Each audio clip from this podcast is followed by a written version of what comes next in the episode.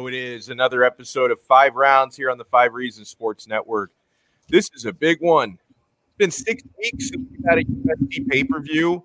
We're going to have a couple of behemoths in the octagon this Saturday night live, UFC 270. The undisputed heavyweight championship is on the line when champ Francis Ngannou faces interim champ, fellow Frenchman Cyril Gane. These guys are former teammates, former occasional training partners. I don't think they were best buddies or anything like that, but they did cross paths in training six to eight times, according to Francis Ngannou. And we've seen some of the footage that's been out there. So there is history, and this should be an awesome heavyweight title fight. Before we preview that, I want to remind you guys we are proudly served by the Quarter Deck Seafood Bar and Neighborhood Grill. The Quarter Deck is my spot. And if I'm looking for a great meal, like the fresh seafood. I love to build my own poke bowl. I love the fresh mahi. I love the buffalo shrimp. That's my favorite appetizer on the planet.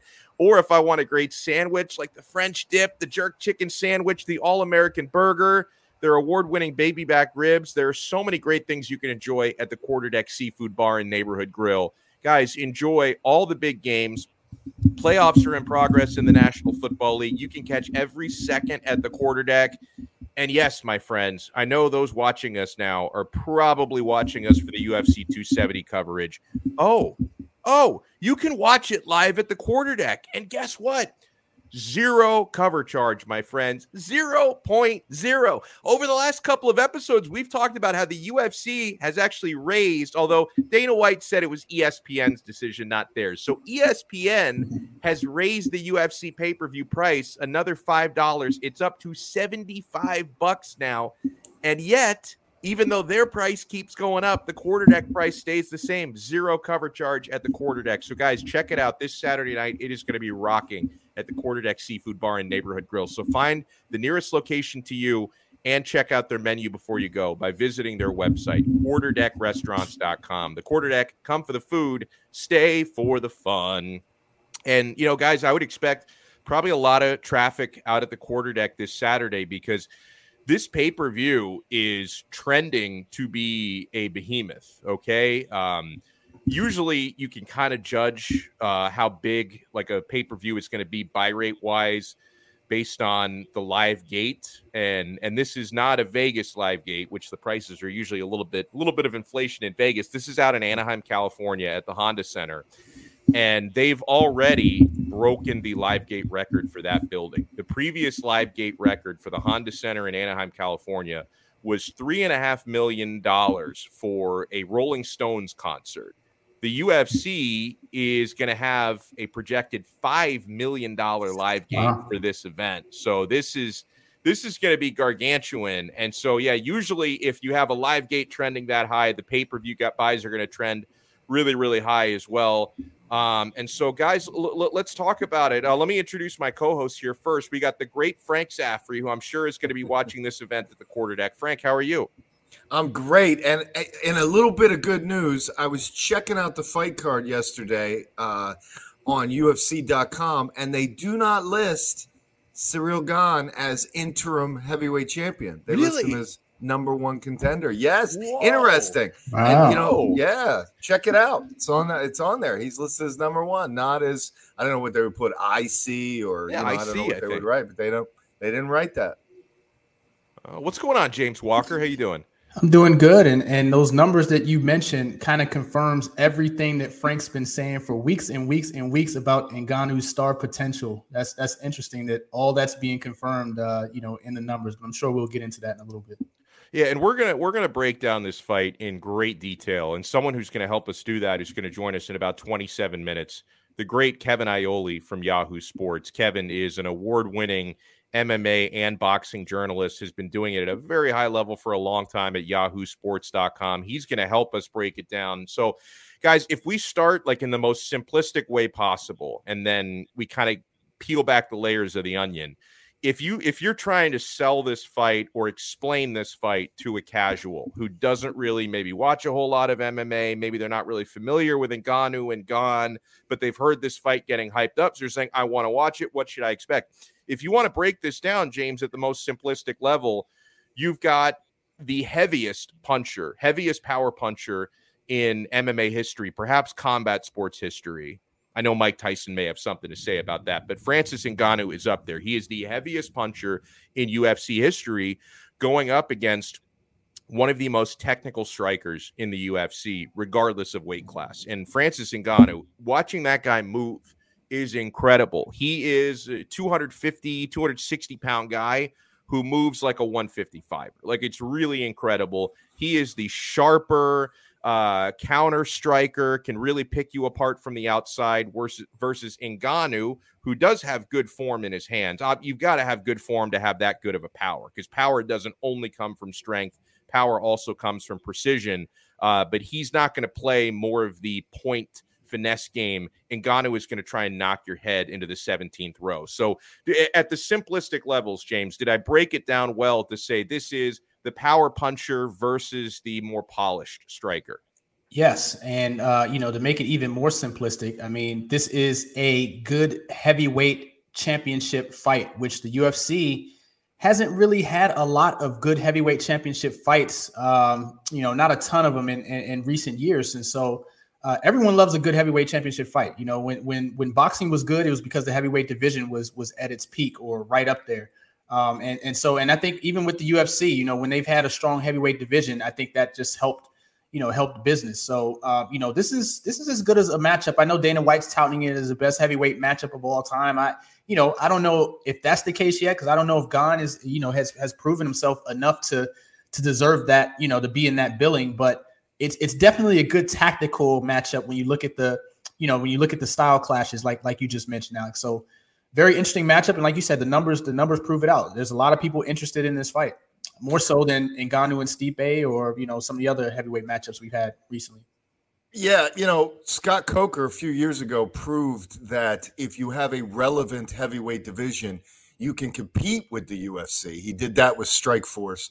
And now the, the UFC is on the precipice of true mainstream breakout fandom. I can't emphasize this enough because you finally have the kind of fighter who, as James just mentioned, harkens back to, I mean, Tyson, Holyfield, you know, uh, uh, Muhammad Ali, Foreman, really Foreman, actually. That's really who he is, right? You got to go all the way back to there. But, you know, he harkens back to when boxing was super I mean, it was the sport, it was the spectacle, it was what everyone tuned into when it was happening. The UFC finally has a fighter who can resurrect that kind of super fandom and do it in the UFC. So this is like this is I don't even know if Dana White truly appreciates how momentous this is for his league, for his fan base, and for the future of mixed martial arts, really. Yeah, you, you have to you have to wonder. Um, I, I, you know, I think that whether it was on purpose or, or kind of despite him not putting his best effort, I think this fight has gotten so intriguing that people are magnifying storylines that may not even really exist because everyone like you see certain certain shows and certain promos will break down this fight and make it sound like these guys used to be pals, right? I mean, that's you know, this is yeah. We talked about a fight where that is the case last week. We talked a lot about Colby Covington and Jorge Masvidal, who legitimately used to be best bros, and now they can't stand each other and they're going to fight. But in the case of Ngannou and Gane, uh, even though they were training uh, in Paris under Fernand Lopez at the same time, they sound like acquaintances at best. Uh, the way that Ngannou described it yeah, they did spar, but it was only a handful of times, six to eight times total, he estimated. Uh, it didn't really seem like either of these guys were that close or that tight. They didn't hang out together, you know, back when they were both training uh, under that banner uh, there at the MMA Factory in Paris. So, you know, it's not as if, uh, and and by the way, and both guys also speak very respectfully from one another. There definitely is a, a feud between Ngannou and his former coach, who's Francis's coach, Fernand Lopez. But between the two actual fighters, there's no feud whatsoever. This is all business. This is nothing personal here. And you know, Frank, uh, the the matchup here, it's really fascinating to me uh, because these guys, you know, they they accomplish their goals, and that's getting their hand ra- raised in a very different way. Uh, Francis Ngannou, his average fight time in the octagon is just a, it's about five minutes six seconds. So he averages usually not getting out of the first round. Right, he had a mm-hmm. couple of five round fights that skew that average even higher.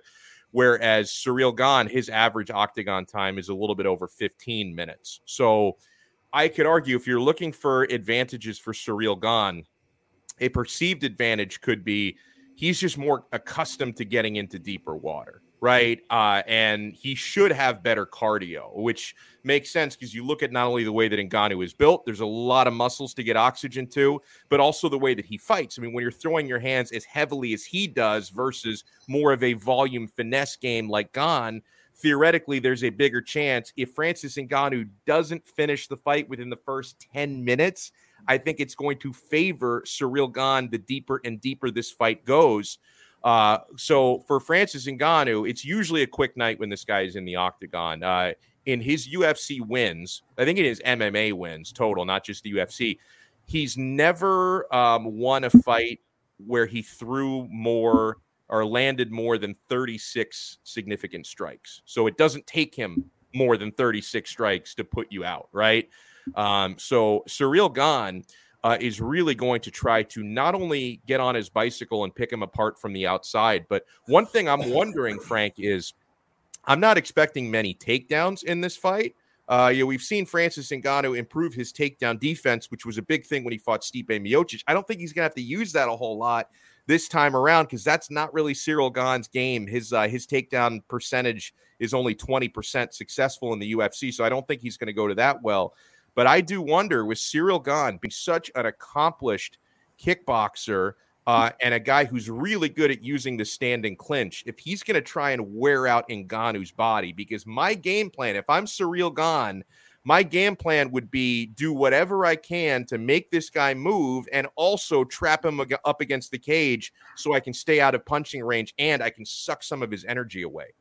Well, I hate to take any enthusiasm away from the Gane fans that might be watching or listening, but Francis Ngannou already solved these problems. And if I, I, feel like everybody forgot that he already solved these problems. He was a guy who went out headhunting, would gas himself if he didn't catch you, and that culminated in the in the really lopsided loss that he had to Stipe uh, Miocic the first time they fought. Then he went back and he fixed things. So the two things he did, look, he's still heavily muscled. You're right. He still can't throw 500 punches like Colby Covington, Robbie Law. He can't do that. But what he can do is be more measured when he strikes, and also with his fast hands and his in his frightening power, come quick, hard, and make you pay if you get close. That's what he will do. That's what he did to Cain Velasquez. Cain Velasquez came in and rushed him, and bang, he gets caught. So he won't hold back. He will unload if Gane gets close and tries to tie him up or do something like that. Otherwise, I think you're going to see a patient in Ngannou. That's what we've seen. He'll he'll sit, he'll be patient, and if you put your if you get in the box with him or you come at him, he's the, then the torrent of punches will fly. And I think where this fight gets interesting is Gane's defense, right? How close can he get and not get hurt?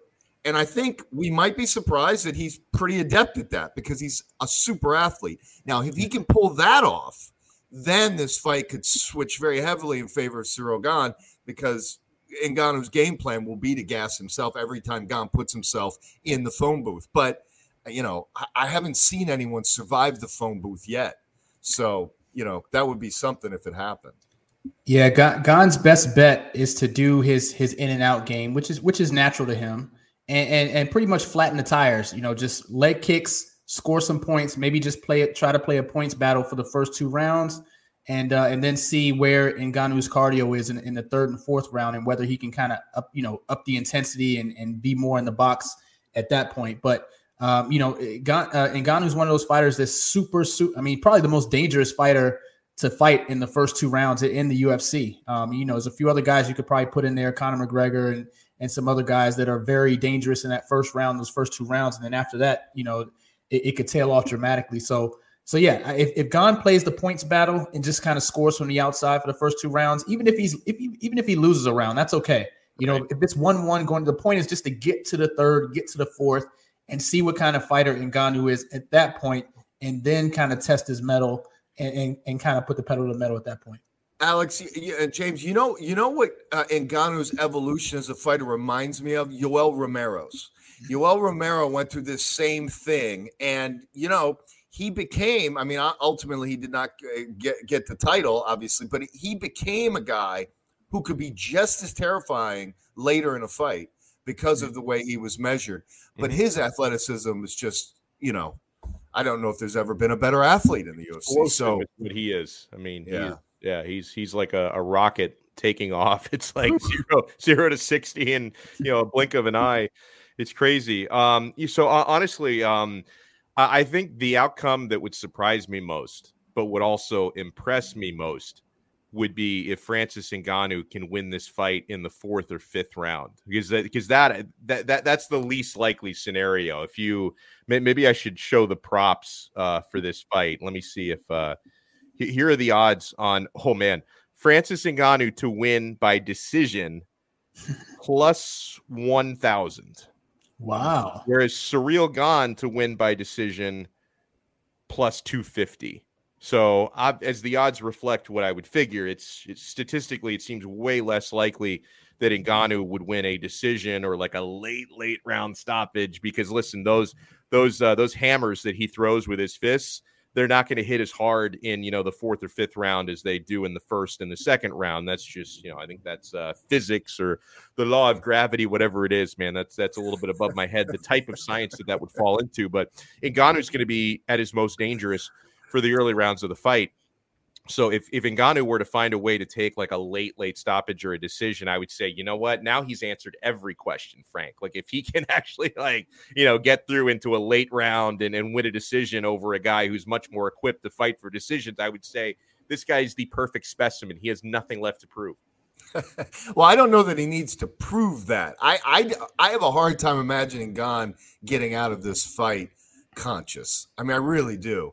But it, you know, to both of your points, I think, uh, you know, if it goes to a decision, it's hard to imagine Ngannou winning that because Ngannou staying point for point with you and staying in a fight, contested fight with you, means that you got hit by Ngannou a bunch of times and didn't go to sleep. So I just have a hard time imagining that. I, you know, I feel like if it goes to a decision, it's because Gane was just being careful the entire fight and picked him apart.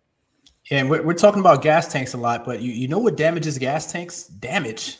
you know, who, who cares about Yeah. a gas tank if if, if Cyril Gane takes four or five strong punches from Francis Ngannou, his gas tank is not going to be you know what it is you know just because he's genetically able and, and trained very well to have good cardio if he if he has damage um, you know and gets touched you know in that first and second round he might he might be tired in the third round just from simply just taking some punishment from Ngannou. How much stock do you put in? Because I, put a lot of stock in this. Ngannou's lost to Stipe.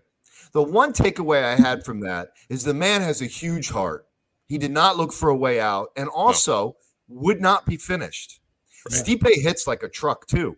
So I, I look back on that fight as something that gives me some information about Ngannou.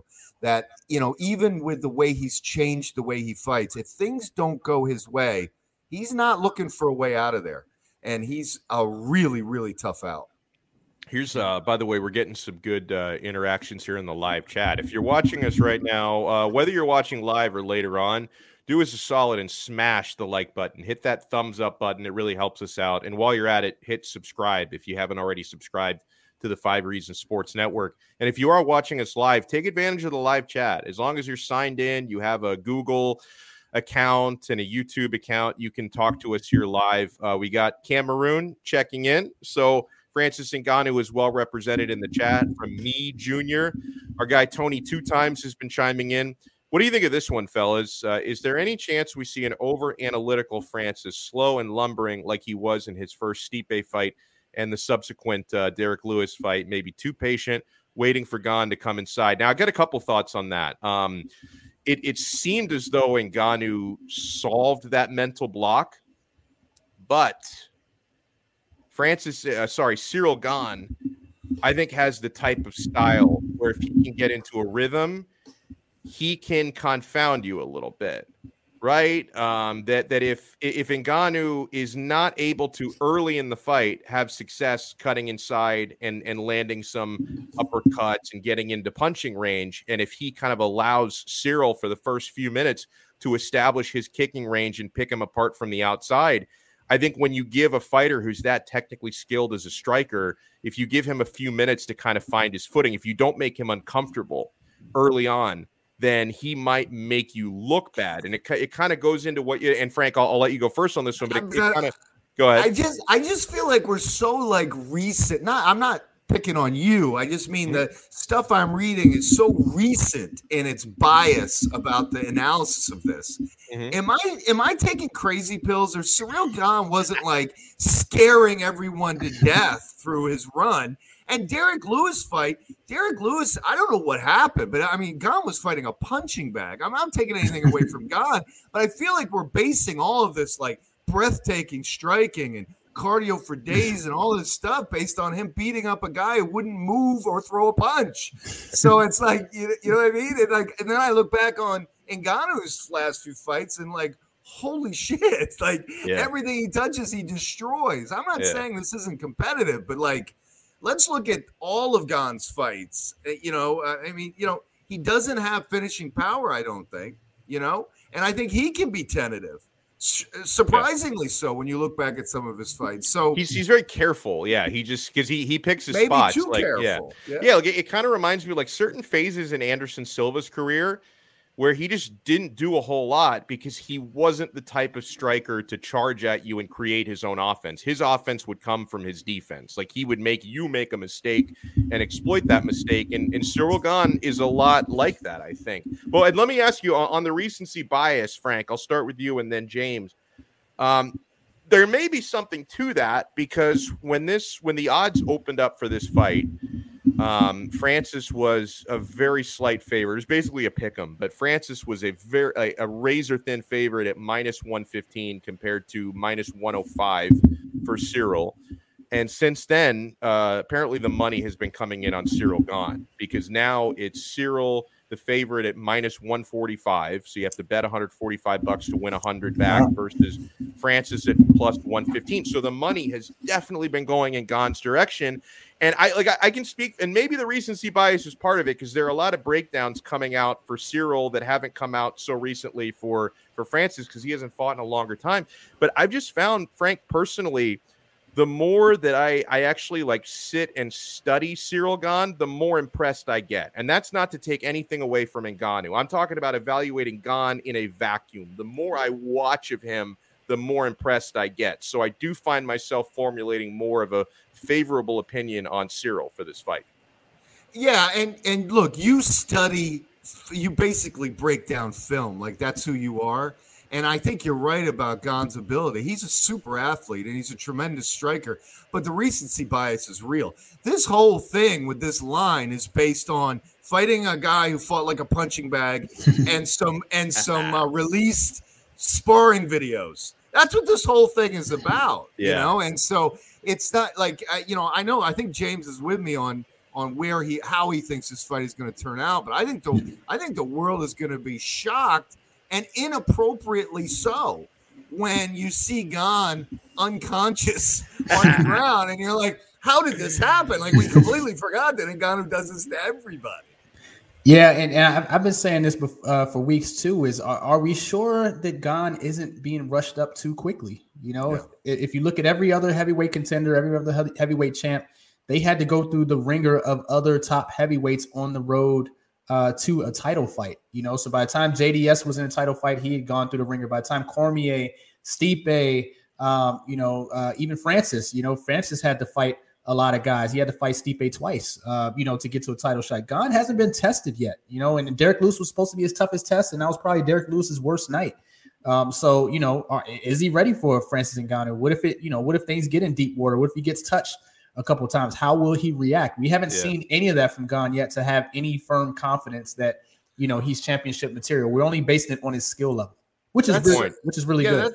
that's hundred percent right. And I would also ask both of you, Stipe, is he not as good as Cyril Gane? Like, like we always forget about Stipe, but like like yeah, to think so about who Gane is, of, I know, but to think about who Gane is as a fighter and try to evaluate him, I try to think of other fighters in the division that we're not talking about. And Stipe, all American, uh, like tremendous wrestler, right? Yeah. Tremendous collegiate wrestler. Oh yeah, Golden Gloves boxer. I mean, he's got it all. He's strong. He's big. He's uh, super athletic, and he can do all of these things. He's comfortable anywhere. Like, is Gane better than him? I, you know, I don't, I don't, I don't. I'll, so. I'll say this. I think that uh, Francis Ngannou is a better stylistic matchup for Cyril Gane than Stipe Miocic would be because of because of Stipe's wrestling, and that's something you know. Francis, his MMA experience is somewhat limited. He's ten and zero, which is obviously a really good record, but he's got a lot of his professional experience was in kickboxing before he got to MMA.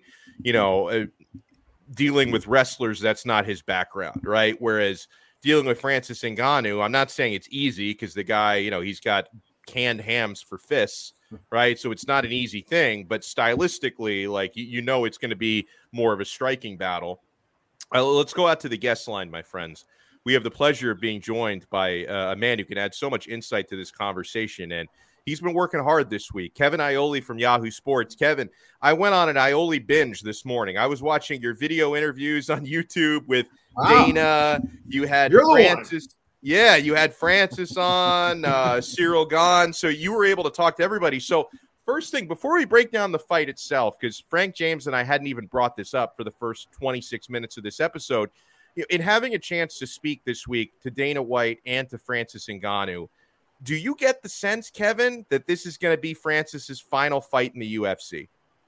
Well, I, I do think there's a really uh, difficult spot right there because Francis is burrowed in in his position, and the UFC is, as always, uh, stuck on their position.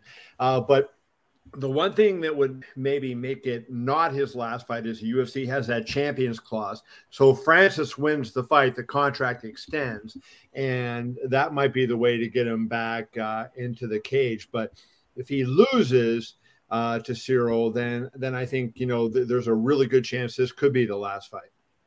Now you have a, a unique perspective in being um, a, an MMA and a boxing columnist, and you've covered both sports for a long time. Boxing, I'm sure, even longer. So one of the things that Ngannou has talked about wanting to do if he doesn't re-sign with the UFC is become a high-level professional boxer. How how do you see that transition for him, Kevin? Because to me, it's like he's got great hands for MMA. I don't know how that translates to the highest level of boxing. Yeah, I want to be a great PGA Tour player though, but Tiger Woods isn't worried about me, right? So, uh, you know, I, I, I, mean, you know, if Francis fought uh, Tyson Fury, I think he'd last three or four rounds, right? If, if, you know, if Tyson Fury was really trying to fight.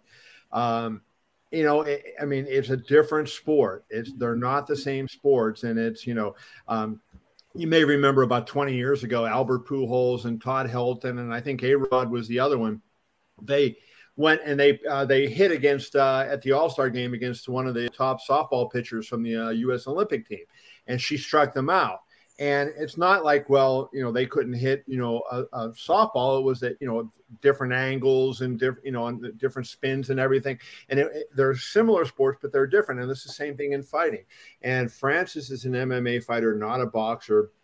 And, you know, he's not trained as a boxer and he, he's given up basically his entire life to Tyson Fury because Fury has trained his entire life in boxing and he'd be ready for that. I, I, just think it's a mistake on Francis's part. I, I don't think he really wants to be a boxer. I think he wants to get a massive payday, but I don't even think he would get that, to be honest with you, uh, in a fight with Fury. Kevin, uh, Dana White has spoken pretty poorly of Francis's management team. Um, can you just take us behind the curtain a little bit in terms of just what what has gone poorly in the relationship there, and and just what exactly they talking about? Is it over money? Is it over demands, or what's what's the issue? Well, then the number one thing, James, uh, that you know happened is um, the UFC felt they had a deal, and that uh, um, that Francis's agent Marquel Martin agreed to it. They have they claim they have an email that says uh, yes, we agree to this deal. And the very next day, another agent from CAA that represented Francis called back and says, you know, I don't care what anybody else says, I'm not doing the deal. And I think that from their standpoint, that was like the beginning of of the breakdown. Um, you know, Francis um, uh, is a, a, very prideful guy and he wants to be promoted. And he's felt like all along that, you know, he was a lot of times the B side in these promotions and wasn't getting the push that, like, you know, he talked about this week of Cyril getting the push, you know, and everybody's talking about Cyril and everybody's uh, pushing Cyril. And I, I think, you know, that those are some of the issues going on. I mean, the UFC has always been able to, with their big stars, you know, that they pay the big money to come to deals and not have a problem with paying them the money. Uh, it's just an issue of you know, do they decide Francis is really a big star? And Francis. Um, has really dug in on his position, you know, and he feels like he's owed a lot more than he's making, and he feels like he's been treated badly. Like, you know, um, the narrative that was out there that he chose to wait uh, uh, for the title fight rather than fighting uh, somebody while DC and Stipe were going through their third bout. You know, he really pushed back on that when I talked to him, and and that was a you know uh, that was something that I think was commonly held that Francis you know could have fought and decided to wait. The UFC insists absolutely they offered him fights and that he turned them down and, and wanted to wait for the winner of Stipe and DC, which obviously turned out to be Stipe.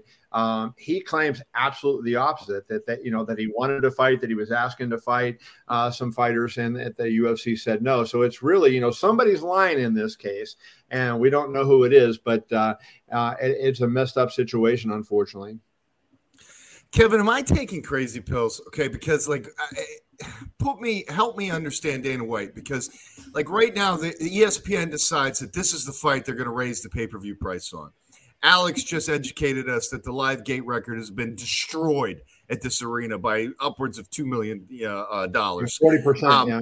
Yeah. Uh, th- you're the boxing guy, right? And I'm old, so I remember the great boxing moments. Francis Ngannou, for me, he is the mainstream move for the UFC. He's the thing. It's you, you bring a WWE guy or two in, that's interesting. That bumps some pay-per-views.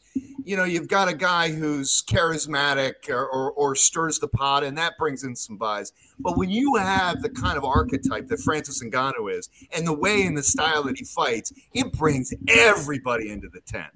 And to boot, the guy's got a phenomenal personality and an incredible backstory where this guy could be this I mean, really, he could make you forget about Conor McGregor. I feel like that's how transcendent he is. Well, I, I, don't know I would go that far. I was, I was, buying a lot of what you're saying until that last point there, but you'll see. You'll see.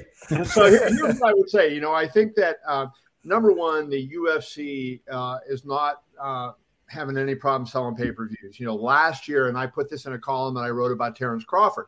Terrence Crawford complained uh, when he after he fought uh, Shawn Porter, and the fight did I think 170,000 or whatever it was. It was a, a lower number, uh, lower than expected. He says, "Well, what do you expect when you you know I'm fighting on an app?" But I put in my thing that the UFC in 2021 had had five uh, fights over 750,000 pay per view sales, and two of them over 1.5 million pay per view sales. So obviously the UFC wasn't having trouble selling their pay per views on an app.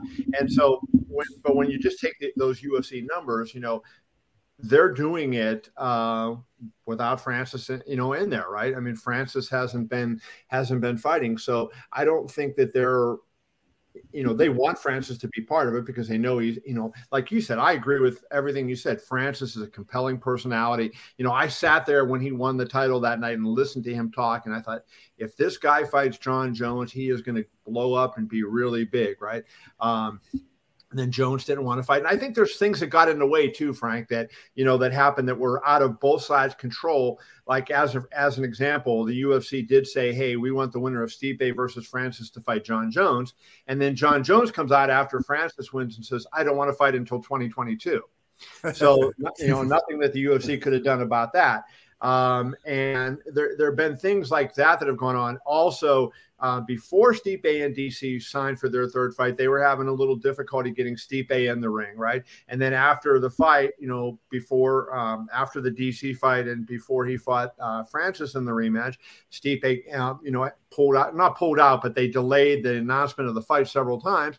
You know, Stipe had a bad thumb, then he had an eye injury, and, and there was a couple things, so that pushed it back. So there was all those things that were really neither side's fault, but they led into this, you know, the creation of hard feelings. And, um, you know, I, I, I hope that they get together because I think it's for the best for the fans and for the sport of MMA and also for Francis. You know, he's going to make more money fighting in the UFC than if he goes anywhere else in MMA. And, um, and he's going to have more competition in the UFC. That's what you want. You want to see the best fighting the best. So I, I hope that they can work something out and that it doesn't uh, get to a point where you know they blow each other off because that that wouldn't be good for anybody.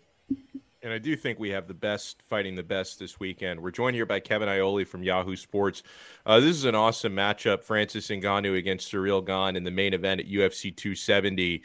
Um, I, I, get the feeling with talking with Frank and James. Uh, I think I'm on an island in in leaning to Ciryl Gane. I just um, you know the, really? the more the more that I study them both, uh, just the more impressed I come away with Gane. And it's not to take anything away from Ngannou, but just uh, Ciryl Gane. It's just he he's he's a heavyweight that moves like a much much smaller fighter and obviously kevin um, francis ngannou his power is like a cheat code to win any fight right. um, you know uh, otherwise i think Cyril gane probably has more ways to win this fight he's certainly the more well-rounded striker and his movement is incredible how do you break this one down kevin and who do you see getting their hand raised here I agree with you. When you said, you know, when you said that they were, you know, surprised that you were going for Cyril, I, I was surprised to hear that. I mean, you know, Ciryl, I think, is the next generation athlete in the UFC. I mean, he's the kind of guy that I think we're going to see, you know, in a couple of years from now. I mean, six six, uh, two fifty something,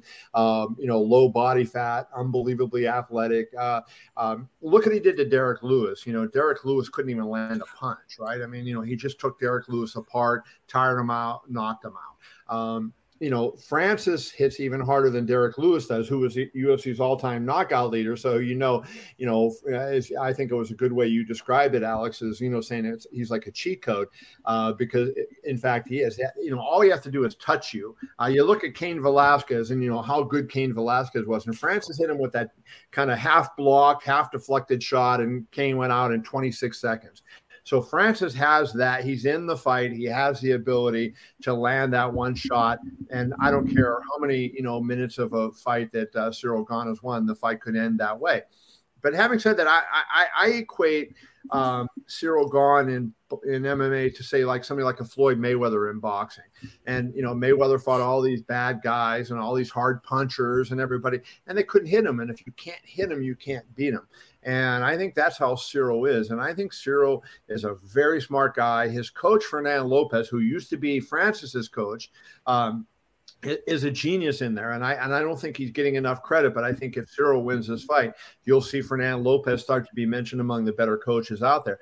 And I think Fran, you know, uh, excuse me, Cyril will use what you said, his athletic ability, his movement. Um, I think you'll see him, you know, get in the clinch and make Francis carry his body weight a little bit. Try to get Francis tired, where you know uh, he's not as uh, fresh as he was, and then and then you know kind of go for the finish. So I, I like Cyril in the fight as well. I'm not saying that Francis doesn't have a shot at all, but I feel really solid about Cyril. and I think that's why the odds are going up and up and up all the time in in uh, in favor of Ciryl.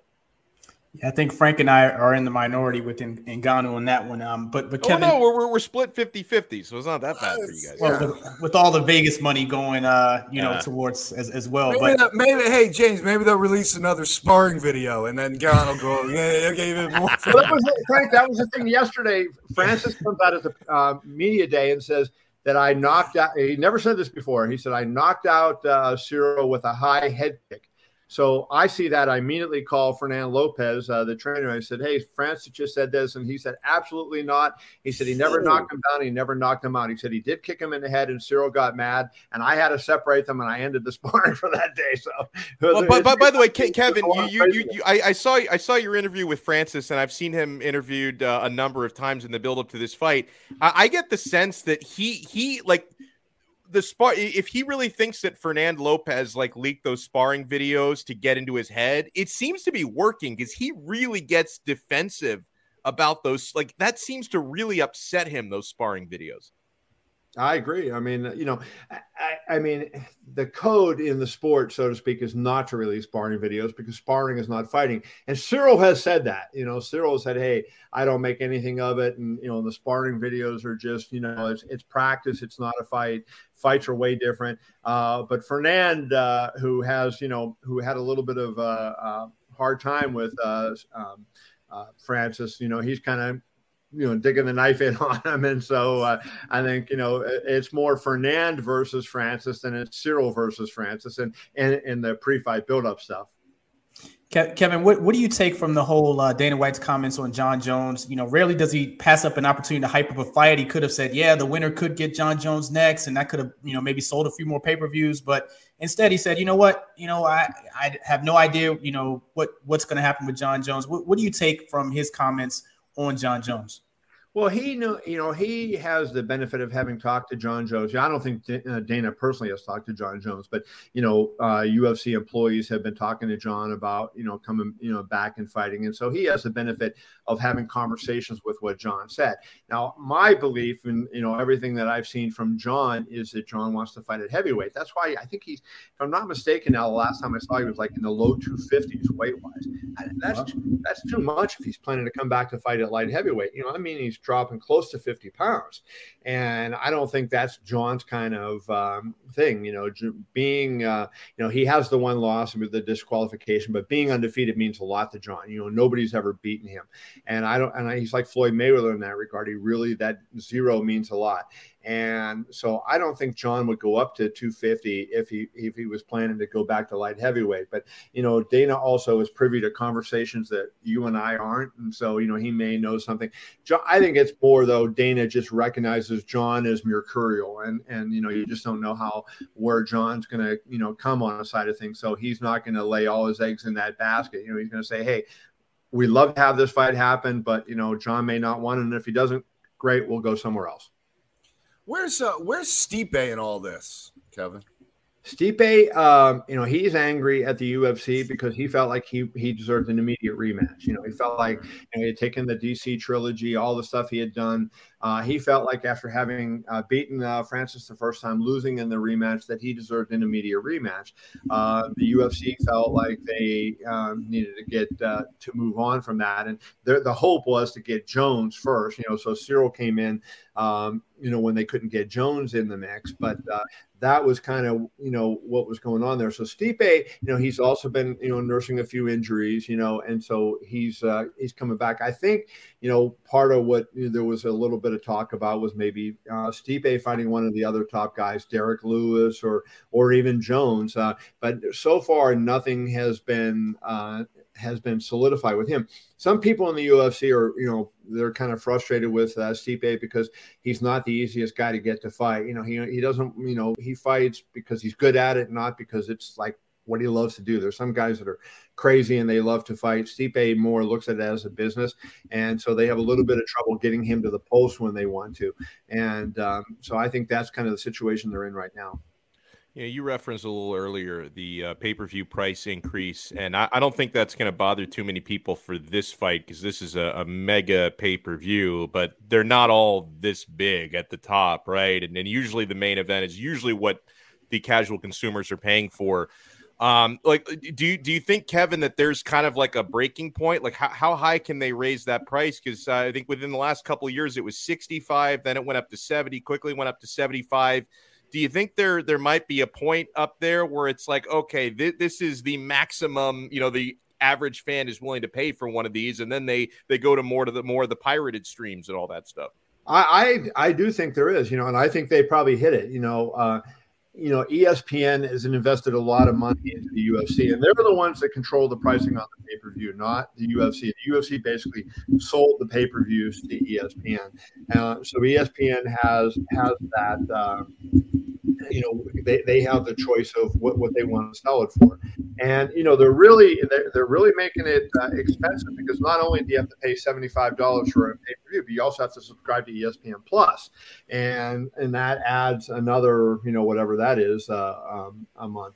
So it's like five six bucks a month something like that. Yeah, yeah. and so you know you, when you get into that um, you know it, it, it's expensive. So i do think that they're at a point you know you got to be price sensitive here. And uh, you know, I, I, think they they would have been better off to you know go back, stay at you know they were at sixty nine ninety nine before. I, I liked it when it was forty nine ninety nine, not that long ago. You know, what was it, eighteen months ago? It was forty nine ninety nine, and that was one of the edges they had over boxing. The boxing pay per views were always ridiculously expensive, and the UFC was saying could come out and say, hey, you know what, we're we're fifty bucks, and we're giving you five really good fights on the card. They've lost that argument now. You know, even though it's ESPN that's created the issue. You know they're the they're the same price as boxing pay per views now. So now it's you know they don't have that argument to fall back on. Alex, can I jump in on your point? Uh, Kevin, I don't know how this works, but I'd be interested to get your opinion on it. Let's say they have a three million pay per view buy fight or something just out crazy like that, and Ngannou wins. Does ESPN insert themselves at all into the UFC's negotiating with this no. guy? No, no, no. But but if Ngannou wins uh, by the the contract uh, that they have, the champions clause that they have in the contract, he then his contract extends and goes out. So then they, they would not lose him. But ESPN does not have that right to deal with, you know, and it's just the same as in the NFL that the networks don't have. They can't say, you know, to the, you know, Patriots, they couldn't say, hey, you got to keep Tom Brady or we're not going to put your games on CBS, right? You know, it was, uh, you know, the, the teams uh, put their team together the way they think best for them. And the UFC is going to go ahead and put together uh, their fight cards the way they think is best for them. Of course, you know, the UFC is uh, will try to be a good partner with ESPN, and if there's something that ESPN wants that they can do, I think that they will go out of their way to do it.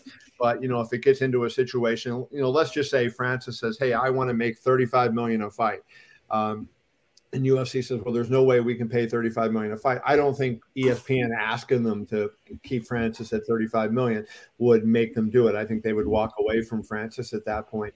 Um, but you know uh, they they would try to be good partners and you know and, and vice versa espn tries to be good partners to them but i i think you know just going to that original question you know that price increases uh, for people to swallow and you know the other thing is that comes up you saw the flurry of tweets that came out everybody saying oh well, the fighter is going to get any part of it well not money going to the UFC. That's money going to ESPN. And yet the UFC is the one taking the heat for it because, you know, there people are saying, give the fighters the money, the extra money. And so there's a lot of, you know, nuance that goes on when, when something like that happens. I've, I've just always wondered how often these conversations happen. You brought up the NFL. Like, how much is the conduct policy in NFL driven by CBS, Fox, you know, I, I, I, just wonder, and I, and I wonder how. how I'm sorry, Frank, I missed. I didn't hear you. Oh, I'm sorry. Just the conduct policy in the NFL oh. and its evolution. I always wonder how much that's not executives from CBS and Fox picking up the phone and saying, "Hey, we're selling the advertising here. You got to fix this." Uh, so I just wonder how much they will. I mean, I know they don't have a right technically, but I wonder how often they pick up the phone and they say, "Hey, Dana, sign this guy," or you know. Well, I, I, I, certainly think Jimmy Pitaro or one of the other executives at ESPN would call Dana and say, "Hey, you know, we would really like it if you would sign Francis Ngannou and have him back." And hey, that will be a point. If they don't, you know, let's say that they they walk away. ESPN asked the UFC to sign him, and they don't do it. You know, when the next negotiations come up, uh, what is it, 2025? I think you know, then you know that that's a, an issue on the ESPN side that they they will address. Um, and so I think both sides want to be good partners to each other. You know, uh, if you look at the Disney earnings calls ever since they started ESPN Plus, you know, every time the CEO is raving about the UFC and what you know how many subs it's added uh, to Disney Plus. So they clearly value the UFC, and the UFC is you know in love with ESPN and having that you know you know just all the things that ESPN brings, you know, that uh, the scroll on the bottom during Sports Center, the fact that they're doing all these different programmings, that there's so much UFC content now that's out there to the masses that wasn't there before. So they both need each other. They both help each other. So I think they do want to work together. But, you know, at some point we're going to, you know, I mean, if Francis goes down a path where, you know, he makes it impossible for the UFC to keep him, at least in Dana White's eyes, I don't think Dana's going to hesitate to say to Jimmy Pitaro, you know, the president of ESPN, I'm sorry, we can't do this.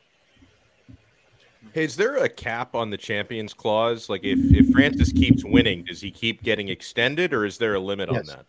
Yeah. It keeps wow. Getting, yeah. I, I, was I wasn't sure about that. Wow. So that, that's that would be yeah. signed. So it tell it tells them yeah it tells them that. So you know, yeah. it's uh, and the, and the point of that is, you know, you don't want to get into a situation and you and, you know, let's just take Conor McGregor since he would be the you know the prime example, the biggest money guy.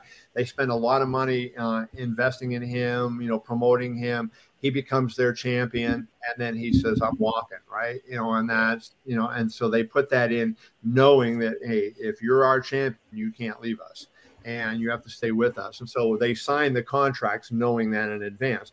Now, for most of the fighters, you know, they never fight for a title, so it doesn't really affect them, right?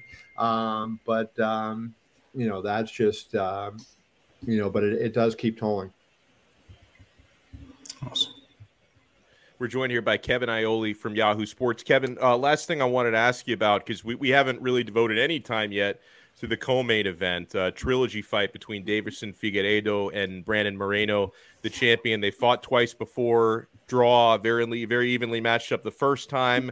Looked like Brandon Moreno put some distance between the two of those guys in the second fight. How do you see the third fight going for the flyweight belt? I, I picked Figueiredo. Um, I love Moreno, and I think you know he he's so uh, charismatic, such a good personality, and you got to love what he did, getting cut, coming back, kind of reinventing himself, and then winning the championship. You know, he, he still hasn't lost to Figueiredo. The draw the first time out, and he submits yeah. him uh, in June uh, when he won the title from him. But you know, I think when you looked at uh, Figueiredo, you know, Figueiredo's been one of those guys like you know his attitude like yeah i'll do what i want to do and he you know he doesn't really care. And so you know he's had issues making weight and he's gone into the fight week where he's been 150 something pounds and had to get down 20 25 pounds. And you know it's it's really tough to do. Um, if you saw the picture he posted the other day uh, his body looks phenomenal. Um, he i talked to him and, and this was uh, a week ago tomorrow and he weighed 135 that day um, and so that meant 10 pounds in a week that he had to lose. And I'm sure when he got to uh, Anaheim, he was even less than that. And he, you know, the other thing is he was in Phoenix training, not like before when he was in Brazil. And then you, you know, you had all this stuff that went on. So, um, you know, I like Figueiredo to win the fight. I mean, Moreno is such a uh, a good kid and such a popular guy, and he has you know, so much heart, right? I mean, he you know he's a guy that fights with everything inside of him, and the crowd. I think that's going to be a very heavily pro Moreno crowd. You're going to a lot of Mexican Americans are going to be there. A lot of Mexican people are going to be there, and they're going to be pulling for uh, Moreno to win this. And, and, that can't be discounted. That crowd, you know, that support that I think you know can help him push through in some tight situations. But I think you know Figueiredo has more ways to win the fight, and when he's motivated and in shape, I think he's the best fighter in that division. Well, nothing gets eyeball. Nothing gets eyeballs on the flyweights like making him the co-main to this super, uh, this super main event. Saturday. That's true. Then just make sure, Frank, you don't make this one your snack break fight. Like, oh, it will know. be. That's, yeah, uh, that's what I'm gathering. All my getting all my cocktails pre-made. exactly. Oh, Kevin Iole, I can't thank you enough for spending some time. And everyone, make sure you check out Kevin's work. Uh, the written articles and columns are so great at yahoosports.com and you go to the Yahoo Sports YouTube channel, you can find all the wonderful interviews that Kevin has done. You want to hear from Dana White, you want to hear from Francis Ngannou, you can check that all out. I was watching those all this morning, and they were they're very very well done. Kevin, thank you so much for taking the time. Enjoy the fight on Sunday, uh, Saturday. Thanks, guys. I appreciate you. See you soon. Love it. It will be Sunday. I mean, it, this fight won't go off till you know. good point. You know, I was right the first time. I'm so yeah. I'm so I'm so in the zone saying Sunday with NFL playoffs and all that, like Sunday, Sunday, Sunday. But now this one will be uh, kind of where, where Kevin is because he's going to be at the event in Anaheim. It'll be Saturday there, three hours back, but it's probably yeah. going to be Sunday for us. So last thing I wanted to uh, I wanted to go around the table on this with you guys before we wrap up this episode is we have been previewing UFC 270 talked a lot about the main event, which is going to be mammoth between Francis Ngannou and Cyril Gane, UFC 270 on pay per view. Uh, Dana White has said this on a couple of different appearances this week that, uh, in his words, Francis Ngannou is the best overall heavyweight striker of all time for MMA, right? He's not talking boxing. You mean Ngannou or Gane? Sorry, Ciryl Gane. Yeah, it's the Gane and Ngannou thing. It throws. let, let me try that again. Okay. Dana White has called Ciryl Gane the best heavyweight MMA striker in history. Um, Frank is already laughing. Okay, tell me, do you agree, disagree? If not him, who? It's the recency bias again. I'm, I'm just, I'm so frustrated with it. Ciryl Gane is a great striker, and he may prove he may end up proving himself to be that over a longer career. But right now, have we forgotten already about one of your favorite fighters, Alistair Overeem? Like, oh my God, yeah. Alistair Overeem. Ah, don't uh, think, come on, I think man. I, I, think Gane is a better overall striker than Overeem. Overeem was more of a power striker. I, I, th- I think Gane is actually more polished, moves better than Overeem uh, Junior Dos Santos in his prime. Boxer, tremendous boxer, striker. but not Boxer, overall striker. Tremendous striker. But Tank I mean, Abbott, you know, tremendous striker. I can't believe you threw shade on Alistair like that. No, I mean, very, he he is a former K one. Grand K1. Prix champion. Yeah, man. K one. Very dangerous knees, the Uber knee. But no, honestly though, it's like the thing is, I I'm so infatuated with Cyril Gane's kickboxing. I know you are, man. Like it puts, it puts me in a trance when I watch this guy. He's just he's so fluid. Oh. James is going to send you some more sparring videos. You may just, you know, you may Here's how it's going to go down. Okay, how about how about how about this? And and James, I do want to get your take as well on the best Yep. striker in heavyweight MMA history. But how about this? If if uh, Francis wins, uh, you guys can like you can pick out my wardrobe for next week. Like I've got to wear something. Don't bet him. Don't bet him, James. He never pays up. I'll I'll pay up for this because everyone's going to be watching. There, there's a video component. I'm going to pay up on this one. So if, if Francis wins, uh, I've got to do something ridiculous. But if if Gane wins, you guys both will owe me an apology, a heartfelt apology for trying to cut me down at the knees. My enthusiasm for Fran for uh, for Cyril Gane. You guys will owe me an apology next week. Is that fair? That's fair. I like it. I'm in. I'm not apologizing to you, fool. What do you I'm think, James? screaming rematch. James, is Cyril Gane the best uh, striker in MMA heavyweight history? I, I I just don't know how you can say that for a person who hasn't ever who hasn't been champion. You know, I, don't you at least have to have a title? You know, some some you know something in the history books before you become the best ever at anything, really. Um, so no, I but I mean, can I think? I mean, look, Ngannou's really good. Fedor's really good. I mean, Mirko Krokop with with his head kick was really. I, you know, I, I don't know. I don't know who the best heavyweight striker of all time was if you include both punches and kicks, but Yeah. um, I, I just think the hype. You know, Dana is taking every avenue, every chance he can to hype. You know, to hype this fight, which is why I was a little surprised that he kind of just threw the, the Jon Jones thing in the dumpster because I, I think that could have been a nice carrot to dangle to say, hey, you know, the, the next guy, at least he said could be up.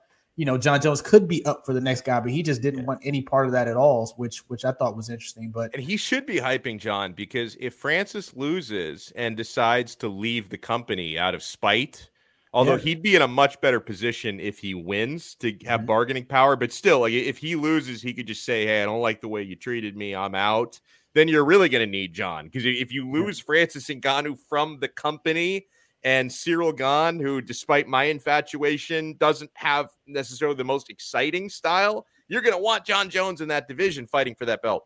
Yep, and it's a big fight. Uh, Either way, Jon Jones versus either guy is a huge fight that you could have during International Fight Week. It'll be a great style clash. Either way, you could have a really tactical heavyweight bout between Gane and Jones, or you can have that classic, you know, power puncher versus tactician, um, you know, within Ngannou versus Jones. So, um, but yeah, but that's that's looking ahead. I don't know why Dana just threw cold water on it, doesn't want any part of it right now, but uh, but yeah, I, I just I, I'm I don't know the hype. I just feel like they're just rushing Gane a little too fast, man. But like I said, if if, if Gane wins, man, I, I owe you a big apology, and I will. You're, you're, James, you're not wrong. I I mean, you couldn't be more right. I don't think you've ever been more right on the show. And when did Derrick, when did Derrick Lewis become the litmus for greatness? Like, He's give the me a gatekeeper. break. The guy, if, did- if you the if you guy can make is him, literally 2021, 2022's version of Tank Abbott. you know who didn't beat Derrick Lewis? Your guy Francis no, I know, didn't I know, beat he, Derrick no, Lewis. I know he didn't. He had a he had a mental break and he never threw a punch, and neither did Derrick. By the way, I guess he threw one, so he won the fight. But listen, like somehow beating Derrick Lewis has made Cyril Gane like the greatest striker in MMA heavyweight history. Everyone that has uttered those words, typed those words, or even thought about that that way should be embarrassed. By the way, these, these comments are great. So I've got I've got to sing. If you guys win this bet, I've got to sing karaoke, which I will totally do. And if I win, Frank has to make a clip about how important immigrants are to the economy. yeah, the comment about booster shots earlier about me. I feel like he has me typecast a certain way. Yes, yes. oh man. Well, fe- fellas, um, but before we wrap this episode up, um, is, is it fair? Just go go for it for the record. I, I know who you're both picking in the main event, but for the record, Frank and then James state who will win in the main event and how they will win. Francis Ngannou, frightening KO, doesn't get out of the first round. Wow. And you have to watch the replay to figure out exactly where the punch came from and where it landed. I like It that. happens that quickly. Wow, I'm, I'm going to go Ngannou in the third round uh, by knockout. I think he's going to land early, create some damage. I think that's going to slow Gane down, and uh, he finishes him uh, a little late in the middle of the fight, third round. I, am going to. I'm, Alex Evans funny. So funny. I'm going to go with Cyril Gane by fourth round TKO. I think he's going to wear him out, and then he's going to get the stoppage. Uh, he's going to gas Francis out. What about what about co-main event? I actually, I obviously I agree with Kevin Iole on a lot of things. He's a very smart man, but I disagree with him on the co-main. I'm going to go with Brandon Moreno to get his hand raised by decision in this one. He'll have to weather an early storm, so I'm going to go with. Moreno to retain uh, by fifth round decision. He is favored in this fight, minus 175, but I'm going to go with Moreno. What about you, Frank? Yeah, you know, I don't have a strong feeling on the fight, mostly because the flyweights are when I take breaks. Oh, come on, I'm kidding. Uh, but but uh, it's the female fight when you take breaks. but uh, yeah, and and I just I I have I this affects my judgment sometimes but I am also picking him, but it's more emotional. I find him incredibly likable, and I and so I think I I think emotionally I also want to see him win. So that's affecting my decision. I, I, like what I heard from Kevin Iole. Figueiredo is, is, is in shape. He's motivated. He has revenge on his mind. I, I think when these matchups are razor close, like you know, if these guys fight ten times, it'd probably be five five. I, I, think that revenge factor, that motivation coming in in shape and everything, I, think that plays a part. So I'm, I'm going to go Figueiredo uh, in, in a very close fight, probably a close decision. I like it. Well, guys, make sure uh, make sure you support the channel. Hit subscribe here on Five Reasons YouTube if you're not already subscribing. And yeah, for this video, guys, please smash the like button. Hit that thumbs up button. Uh, leave us a nice comment if you want to. And, you know, I'm, I'm saying that for the people watching the replay. For those watching live, every week, hit us up on the live chat. We have a lot of fun on the live chat. And we do have a show Twitter account. I'm trying to find it so I can put it on the screen here. It is five underscore MMA. Let me write it out so people can see it. I'm going to make that my new uh, stage name here uh, from now on. So five oh, underscore MMA. Yeah. That'll be yeah. See that? Hold on. Here it is so everyone can see it. At five underscore MMA is where you can follow the show. We'll keep you updated when we're going live and also when the replays are posted. Uh, the YouTube replay, it's instantaneous. As soon as we sign off, you can watch the YouTube replay. Uh, the podcast replay takes a little bit longer for it to hit um, Apple and Spotify. It's usually within 12 hours or less that it gets posted on all the audio channels. And yeah, subscribe on the audio channels as well. We're on all the major ones, right? Most most people I think use Apple Podcasts. The cool people like Frank use Spotify. Even if you use Google, Amazon, we're on almost every podcasting channel. Five rounds MMA. You'll see the orange fist logo, and you'll know that it's us. So huge, uh, great job, guys. And everybody enjoy the fights. Uh, any parting comments here from Frank and then James? Yeah, I just want to say you tough through the show like a champion. For those who don't know, Alex has COVID. I had it a couple weeks ago, and I wouldn't have done the show if you'd paid me a million bucks. I wasn't getting off the couch. Well, like, the thing is, I feel a, totally, like I feel a, totally fine though. Like so a little means. child, I laid cuddled up under a blanket, unable to move.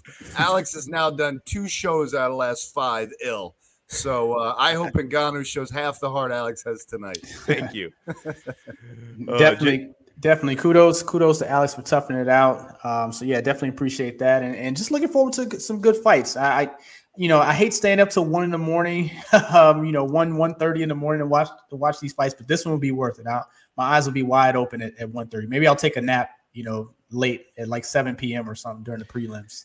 I'm not to lie. There have been a handful of times, big handful of times. I don't think it's to be the case for this one because I'm so jacked up. But there have been a handful of times where I, I've just become such an old man that you know I I have to catch like the last two fights the next morning on the replay because uh, at least that that's a good thing about ESPN Plus is you don't even have to like remember to set the DVR when you order it. The replay is going to be there the next day if there's anything you missed. So I've done that a handful of times because on a normal night I'm in bed by like 10:45, 10:30. But for this one, for any any fight involving a Diaz brother or for a fight like this, yeah, I'm going to stay up for the duration. So I'm hoping for some quick finishes on the prelims uh, and the undercard. But yeah, I will stay up as long as it takes to watch this one. So Huge shout out. Oh, shout out here to our guy Estefan who gets in. He says, Good fight card. Dana is full of it. Conor got a fight with Mayweather on uh, while on the UFC contract. Francis deserves to do a crossover boxing match with Fury. He earned it. it, it is true. Dana did set that precedent, guys. Uh, I don't think he's happy he did, but he did set that precedent, allowing a fighter under contract to take a crossover. But he also got a piece of it because Dana made himself a co-promoter of that fight. So I don't, I don't know, Frank. Could you ever see Dana doing that, like relenting and saying, you know what, if if you want to humiliate yourself uh, against uh, Tyson Fury, do it. At least let me get a piece of it. I mean, I guess you could see him do it again, but I'm thinking now in the age of ESPN and all the rest of it, and and what goes into that, and what goes into building these stars. I don't think you want to see if you're Dana White and Ngannou go over there and and get embarrassed. Uh, and then and then and then he's not the for the the terrifying spectacle anymore when he fights next for your organization. So um, I hope no. I hope the answer is no. Yeah, and, and, the timing at that time, uh, Mayweather was the biggest star in boxing. Conor was the biggest star in MMA. I mean, that was like two comets kind of rising at the same time to make it a perfect timing fight to where they just made a boatload of money that I don't I don't think you can make that matchup in 2022. Tyson Fury is a, is a star, but he's not as big a star as Floyd Mayweather was in his prime, and and, and Francis Ngannou has star power, but he he isn't Conor as far as crossover appeal. So that wouldn't make the money. I couldn't think of a matchup in boxing right now, even their best fighters, their biggest star versus the biggest star in MMA. You know, it doesn't involve Conor. I just can't see it making that kind of money. So it probably wouldn't make sense for Dana to even think about it at this point. Yeah. So uh, he, he, thanks again to everyone who's been active in the chat. Me, Junior, Tony, two times, Alex M, Estefan. We'll talk to everybody again next week. Um, I'm either going to be singing karaoke or Frank will be apologizing to immigrants. So, so something, something will go down. something will go down on next week's show because only one of us can be victorious. We will talk to you then next Thursday, 6 p.m. right here on Five Rounds on the Five Reasons Sports Network. See ya.